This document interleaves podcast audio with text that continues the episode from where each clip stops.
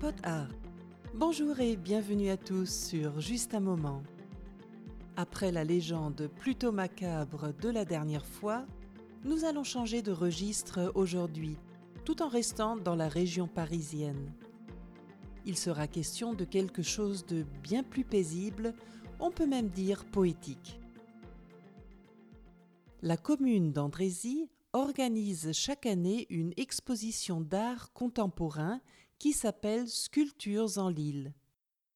Andrézy se trouve sur les bords de la Seine, au confluent de l'Oise, à une trentaine de kilomètres au nord-ouest du centre de Paris. Et comme le nom de l'exposition le suggère, il y a une île dans la Seine qui fait partie de la commune, l'île Nancy.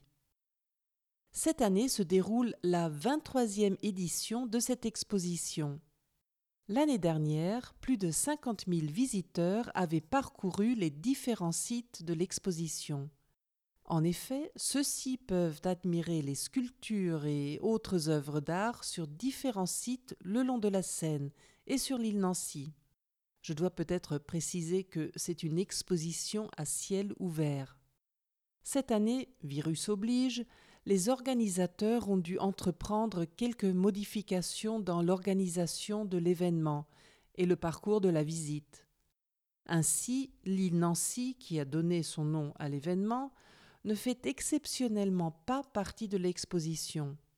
Les œuvres d'art se concentrent donc sur les berges de la Seine. Par contre, le premier site et point de départ du circuit se trouve à nouveau dans la gare Saint-Lazare. Oui, dans la gare. Cela me fait un peu penser à une autre œuvre d'art exposée dans une gare.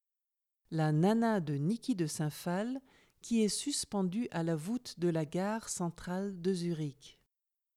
À propos de Niki de Saint-Phal, une artiste franco-suisse expose également ses œuvres dans le cadre de Sculptures en Lille à Andrézy. Il s'agit de Claire Orsner, une artiste qui vit à Bâle et dont les sculptures ont été influencées, entre autres, par l'œuvre de Niki de Saint-Phal. Ses créations toutes en couleurs et pleines de légèreté, comme par exemple des personnages et oiseaux imaginaires, sont animés grâce à l'énergie solaire ou, le plus souvent, tournent au vent. Un autre artiste dont l'installation me plaît bien est Gilbert Marcel. Son œuvre n'est pas une sculpture, mais une toile d'araignée rouge sur la façade d'une très belle demeure du XIXe siècle. Pour bien apercevoir cette toile d'araignée, le visiteur doit se placer sur un point de vue bien précis. En s'éloignant de ce point, la toile d'araignée se déforme et se décompose. C'est ce qu'on appelle une anamorphose. Un artiste originaire de Côte d'Ivoire présente un immense oiseau en bois de récupération. Girafes, poissons, cheval, serpents sont d'autres sculptures que le visiteur rencontre en déambulant le long de la Seine. Il n'est donc pas étonnant que l'exposition de sculptures en Lille tourne cette année autour du thème du règne animal.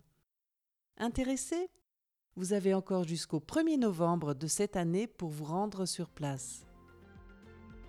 Et voilà pour aujourd'hui. Le prochain épisode de Juste un moment sera publié le 4 septembre.